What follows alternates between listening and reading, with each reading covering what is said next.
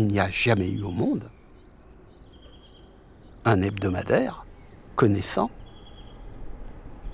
un pareil succès pendant tant d'années. Loup Noir. Les Pionniers de l'Espérance. Teddy Ted. M, le magicien. Arthur le fantôme. Arthur le fantôme. Pifou. Pif. Quick. Léo, bête à part.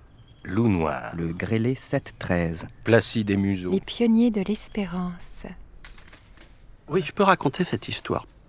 Clop, clop. C'est une histoire qui commence par la Résistance. Pendant ces années sombres, dans les écoles, on chante « Maréchal nous voilà ».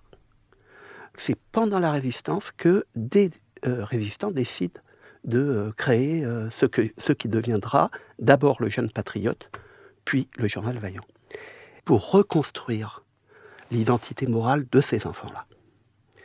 Je m'appelle Richard Medioni, j'ai 57 ans et j'ai eu la chance d'être le rédacteur en chef de Pif-Gadget de la grande époque. Placide et Museau.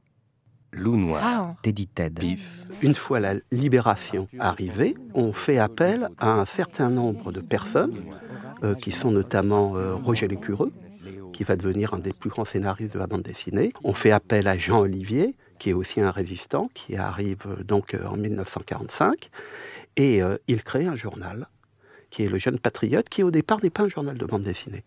Et étant donné la passion notamment de Roger Lécureux pour la bande dessinée, ça va être la création notamment de Fifi Gadoumaki. Et puis ça va être très rapidement, dès le numéro 45 de Vaillant, la création des Pionniers de l'Espérance qui vont révolutionner la bande dessinée française. Je crois que vous ne débarquerez pas sur Anxos, Barks, car ma petite comédie est finie.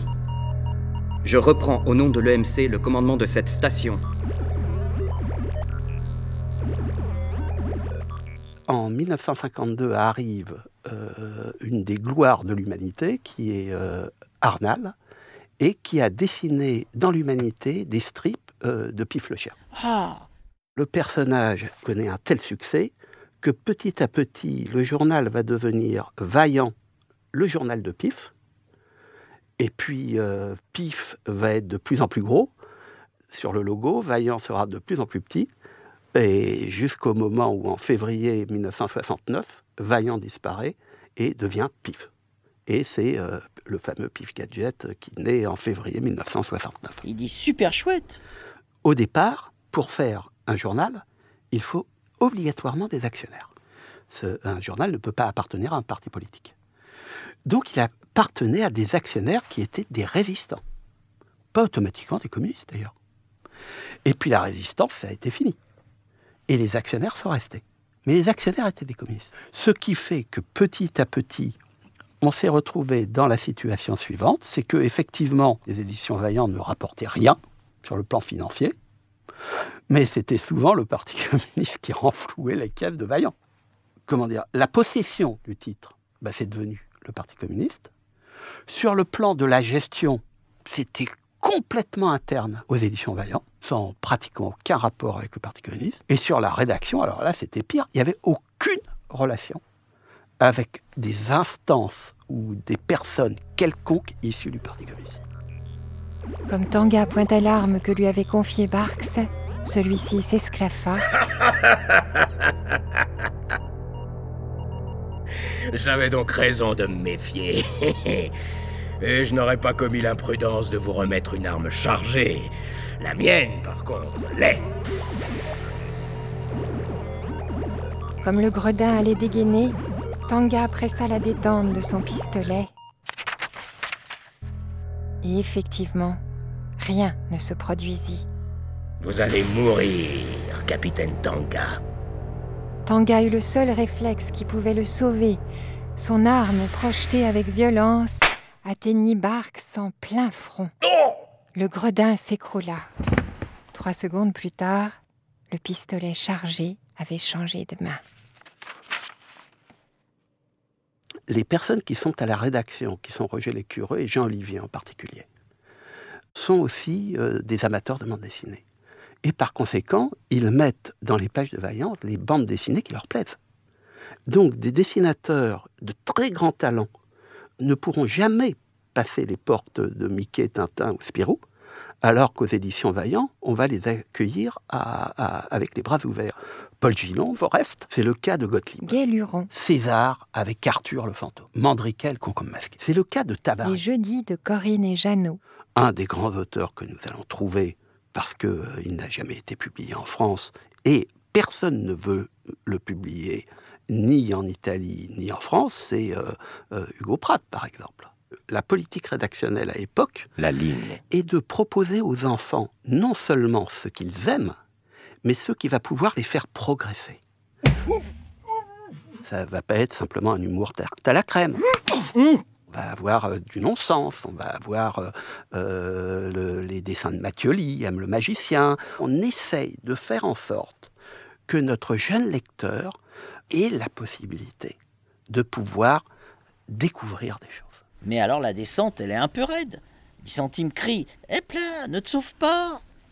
Et c'est la raison pour laquelle nous avons mis Corto-Maltès dans le journal, alors que nous savons pertinemment que la majeure partie de nos lecteurs ne vont pas suivre. Mais ça va leur permettre de découvrir quelque chose qu'ils ne pouvaient imaginer. L'année charnière, en fait, c'est l'année 68. En 1968, Vaillant, le journal de Pif, publie de bonnes bandes dessinées, mais ne se vend pas. On tourne à 80 000 exemplaires et on sent bien que le journal ne correspond pas aux souhaits des jeunes lecteurs. Ça devenait difficile à un journal de faire des histoires à suite où le lecteur devait donc patienter une semaine pour pouvoir lire la suite de son histoire. Nous, on fait un autre pari. Je m'appelle Jacques Kamb, j'ai créé le personnage de Quick l'oiseau préhistorique en 1969 avec le premier numéro de Pif-Gadget. Par la suite, en 1973, le personnage de 10 centimes le petit franc. On se dit aussi que l'on a besoin d'avoir à l'intérieur des jeux. Effectivement, à ce moment-là, on entrait dans une nouvelle phase. Je veux dire, il y avait la télévision, il y avait... plein d'autres choses. Tout à coup, on se dit que les hebdomadaires avec du papier brillant, tout en couleur, les enfants, ils n'en veulent pas automatiquement. Hein. Pas glop, pas glop. Ce qui les intéresse, c'est d'avoir beaucoup de pages, glop, glop. C'est d'avoir beaucoup de récits. Ça a redonné un punch. Vraiment, il a fallu se décarcasser pour trouver des histoires courtes. Ce n'était que bonifiant parce que effectivement, souvent avec des séries qui sont diffusées sur plusieurs mois, on a des fois tendance un petit peu à se laisser aller. Et puis on se pose comme ça toute une série de questions qui vont faire qu'on va mettre au point pendant l'année 1968 un hebdomadaire qui va être révolutionnaire à tout point de vue. Et puis on va se poser bien évidemment une autre question, c'est que souvenez-vous, avant, nous étions obligés d'avoir à peu près 10% d'un hebdo consacré à du texte. C'était une obligation. Et nous disons, plutôt que de mettre des documentaires totalement inintéressants, si on mettait un objet. Et donc, ça va être la naissance de ce qu'on va appeler le gadget. Trop mou.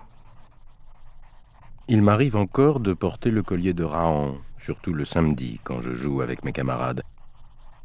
Mais le couteau ne me sert à rien. Il se plie. Il est trop mou. Quel sera le troisième gadget que vous nous donnerez avec le prochain album ? Quand paraîtra-t-il ? Luc Vermillet, Marseille. Je ne peux pas te dire quel sera le prochain gadget. Patiente encore un peu et tu le sauras.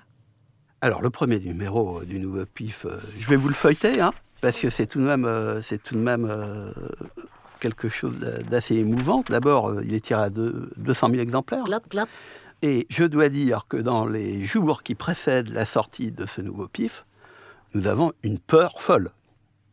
Parce que c'est simple, si le journal ne marche pas, les éditions Vaillant, dans leur ensemble, vont déposer le bilan. Donc, c'est un pari absolument terrible. et on va en vendre. Et donc le pari, on va sentir dès la première journée qu'il est très bien accueilli.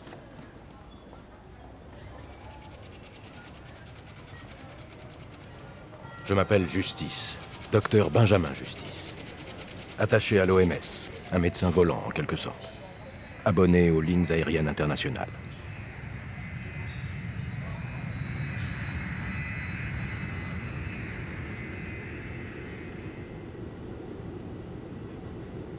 Violemment éclairée, la baie de Manille s'étendait à quelques 2000 pieds sous le Boeing 747. Manille, la perle des Philippines, le plus beau paysage du monde. Un coin de paradis tombé dans la mer des célèbres. Vous le verrez, docteur, on ne peut plus se détacher de ce pays une fois qu'on l'a connu. Mon exubérant compagnon ignorait beaucoup des réalités de son pays. Le choléra, par exemple, qui sévissait à l'état endémique dans les provinces du Nord-Est. J'étudiais avec les autorités philippines le moyen de porter remède à cet état de choses, mais ce n'était pas facile. J'en étais à mon 3e voyage.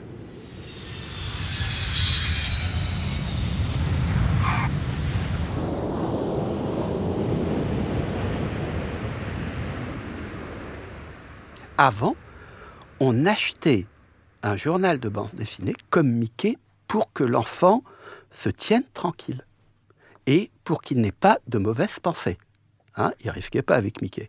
Là, c'est complètement différent, parce qu'il y a ce gadget intelligent, la plupart du temps. Montons ensemble le gramophone. Il vous suffit pour cela de rentrer le bord extérieur orangé sous la partie multicolore, puis d'insister sur les plis déjà pratiqués sur cette partie. Vous amènerez ainsi le pavillon vers l'intérieur. Et donc, ça va être la vraie révolution de la bande dessinée. Il fait « Hop là !» Très rapidement, je crois, dès le numéro 3 ou 4, on va passer à du pédagogique. C'est-à-dire qu'on va proposer un premier gadget vivant, hein, puisque ça sera notre grande spécialité. Et certains scientifiques se sont rendus compte que lorsque nous mettions un gadget dans le journal, et compte tenu de l'énormité de nos ventes, ça avait des conséquences absolument énormes.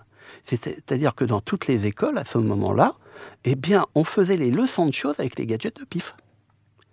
Et l'exemple plus probant va être ce que nous, on a appelé la poudre de vie, qui sont les Artemia salina, hein, qui sont des espèces de minuscules crevettes, hein,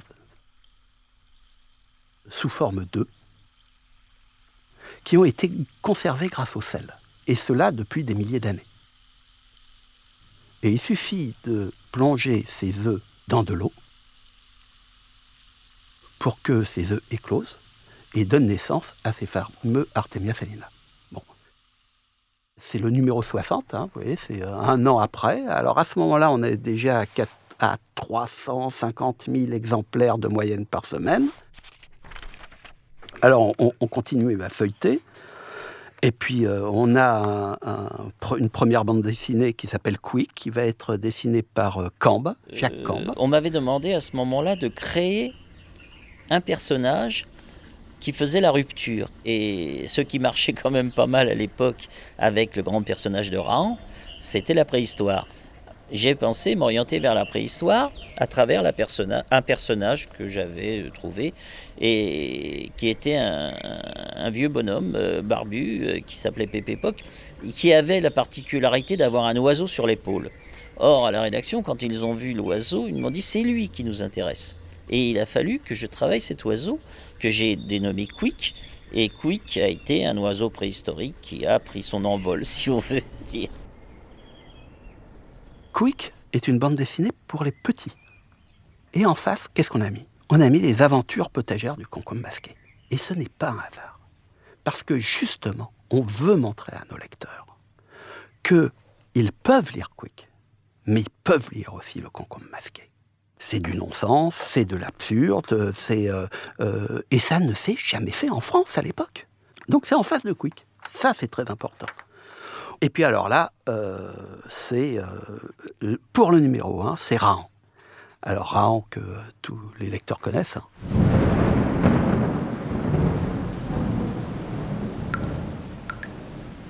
Rahan avait faim. Rahan avait froid. Rahan Rahan avait peur. Depuis l'aube, pour échapper aux trompes d'eau, il se terrait dans ce refuge. Et il savait que tôt ou tard, un fauve viendrait lui disputer cet abri.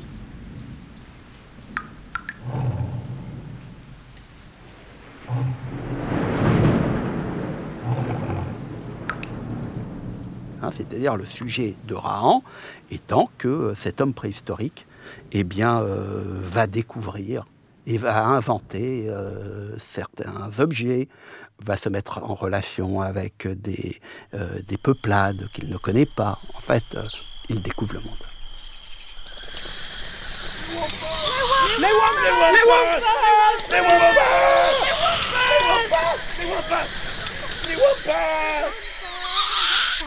Des cris d'épouvante s'élevèrent tout à coup. Les chasseurs affolés se dispersaient de tous côtés. Rahan s'élança vers Tanaou qui fuyait. Ne crains rien, Tanaou. Les Wampas sont envoyés par le mauvais esprit. Les miens fuient toujours quand ils arrivent. Les bêtes attaquèrent soudain, s'agrippant au bras du chef, à ses cheveux.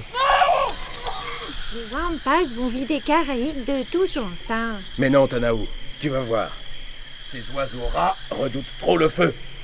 Le fils de Krao s'élança, brandissant une branche enflammée. Fuyez ! Retournez dans vos cavernes !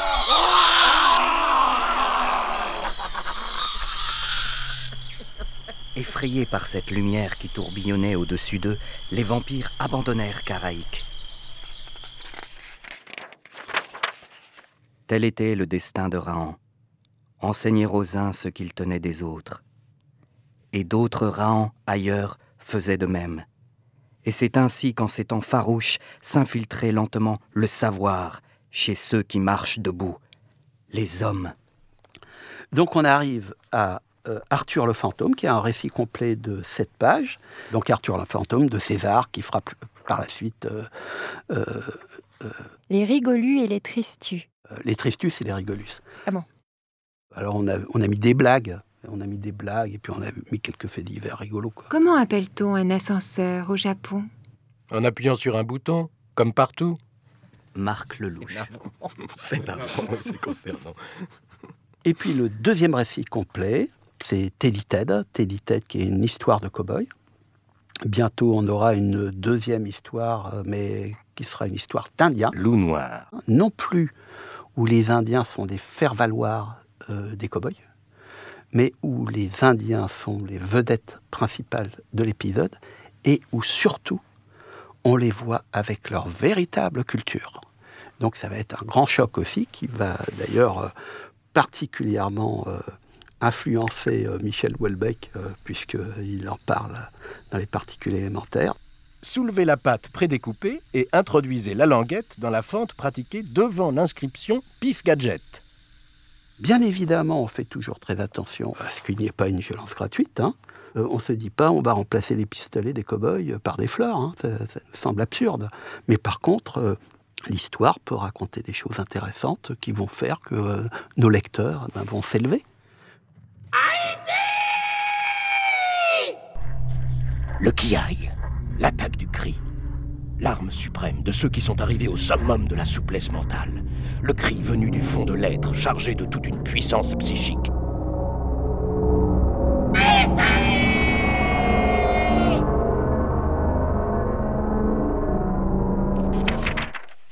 Et puis, on se retrouve avec, alors là, une grande révolution, qui est le journal des jeux, qui fait 16 pages.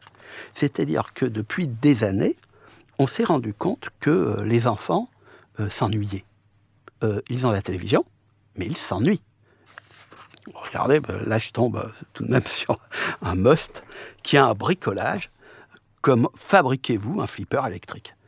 Pour faire un flipper électrique, il va suffire de 3 ampoules de 4 volts, 3 bouchons, des pots de petits suisses, du fil électrique souple, une boîte de lessive taille normale, une boîte à chaussures, un tube de cachet d'aspirine, un élastique, une règle, une bille. Parce que tu peux être impatient. Et avec ça, on va faire un véritable flipper électrique. Paglop. Tu l'as dit. Alors on arrive maintenant à une bande dessinée qui est Pifou, hein, qui est dessinée par Ma, très grand gagman, qui est totalement méconnu.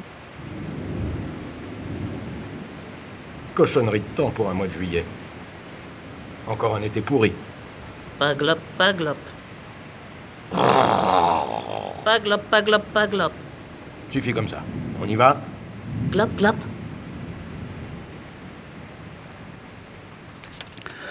Et puis on tourne la page, et ben c'est Gai Luron de Gottlieb. Hein? Donc il a ces deux pages. Et puis une belle création dont nous sommes fiers aussi. C'est M, le magicien de Mattioli, qui à l'époque est une bande dessinée, mais alors c'est un ovni. Hi, ça la zioup, c'est-à-dire qu'il y a un freinage. Ce sont des histoires absurdes, très poétiques, mais aussi avec des gags. Encore une tarte? Oui, pour toi, Jeannot, une tarte avariée. Pas bonne, quoi. Et puis, à la fin, c'est en quatrième de couverture, Les Jeudis de Corinne et Jeannot, par Tabarry. Tiens, prends-la et jette-la-moi au visage. Hein? Attends, Jeannot, laisse-moi tout de même prendre une certaine distance. Que je te... Je rêve ou quoi? Bah vas-y, Jeannot, venge-toi. La Jean Bodard n'est pas là. Vite, y a pas de témoin. Vrai? Je peux? Enfin.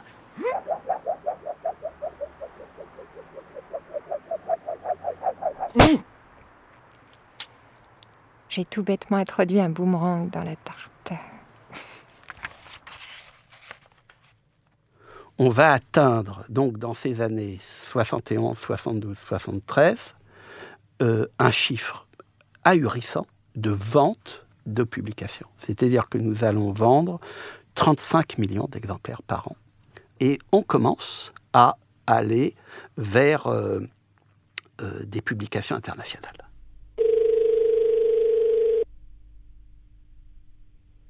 Pardon ? C'était vendu de tout temps un peu dans les pays de l'Est, parce qu'il y a notamment un pays qui est la Roumanie, qui est très francophile. Je m'appelle Alexandre Rotaru, j'habite à Bucarest, en Roumanie. Quand j'étais petit, je lisais le Pif.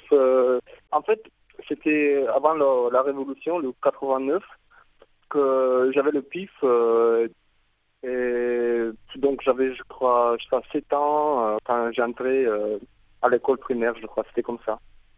À cette époque, je connaissais pas très bien le français, donc je regardais que le dessin, c'était des BD et tout ça. C'est vraiment dur de le trouver.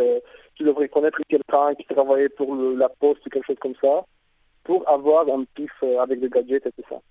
C'était super marrant de changer le gadget entre nous, on regardait les photos, c'était sympa à l'époque. Hein. À la fin des années 73, de l'année 73, se pointe la crise pétrolière. Et nous avons perdu 5-10% de ventes. C'est très peu, hein, parce que quand vous passez de 650 000 à 600 000 exemplaires, c'est tout de même pas méchant. Mais on a peur. Et il va y avoir le responsable du service commercial, mais l'ensemble des commerciaux, qui commencent à dire, écoutez, là, on a du mal. Donc, on souhaiterait, eh bien, d'abord que les bandes dessinées les plus difficiles soient abandonnées. Les gadgets, pourquoi vous mettez de la bande dessinée sur la couverture? Ce serait mieux de mettre une belle photo d'un jeune enfant mannequin présentant le gadget monté, ça ferait plus vendre. Paglop. Moi, je suis absolument contre. Et le PDG décide rien, en fait. Il est plutôt compréhensif aux arguments du commercial. Et je me dis, je ne peux pas me battre. Je n'ai pas le courage, et en plus de ça... Peut-être ont-ils raison. Un hurlement retentit. Et je décide de tourner la page et de faire autre chose. Rahan. Le Grêlé 7-13. Teddy Ted. Gai Luron. Ludo Détective. Placide et Museau. Les Rigolus et les Tristus. La bande à Totoche. Pif. Nasdine Hodja. M, le magicien. Les Rigolus et les Tristus. Docteur Justice. Et alors, il va se passer... Ce que je ne pensais pas, c'est que immédiatement, le journal, bien évidemment, change. Et immédiatement, il va perdre des lecteurs. Et puis plouf, parce qu'il se retrouve dans l'eau. Comme les chiffres de vente baissent, à ce moment-là, on change de formule. Mais ça ne marche pas plus. Alors on change de formule. Et on va se retrouver avec des changements de formule continuels. y compris des pifs sans gadgets, des pifs sans bande dessinée, des pifs jusqu'à jusqu'au final où le journal disparaît. C'est-à-dire c'est très moral en fait. C'est-à-dire que ce qui est très moral, c'est que les personnes qui pensaient, si vous voulez, avant tout aux enfants et pas à l'argent, réussissaient quelque chose. Et chaque fois que quelqu'un a pensé à l'argent, eh ben, il s'est planté.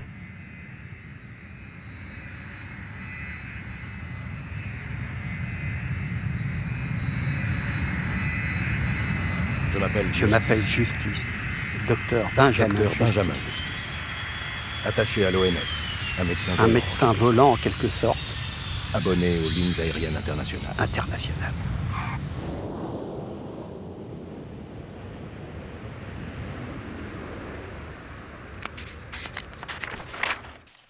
La fabuleuse histoire de Pif-Gadget sur arteradio.globe. Un certain nombre de personnes s'est dit pourquoi pas refaire Pif-Gadget. Mais Pif-Gadget, non pas comme il l'a été à sa mort, mais comme il a été à sa grande période des années 60-70. Avec quelques héros anciens, quelques héros relookés, et puis avec de nouveaux héros, dans la lignée de ce qu'était Pif-Gadget. Et puis, il va y avoir ce qui ne se fait plus, un gadget intelligent. On va essayer de recréer le miracle. Glop, glop,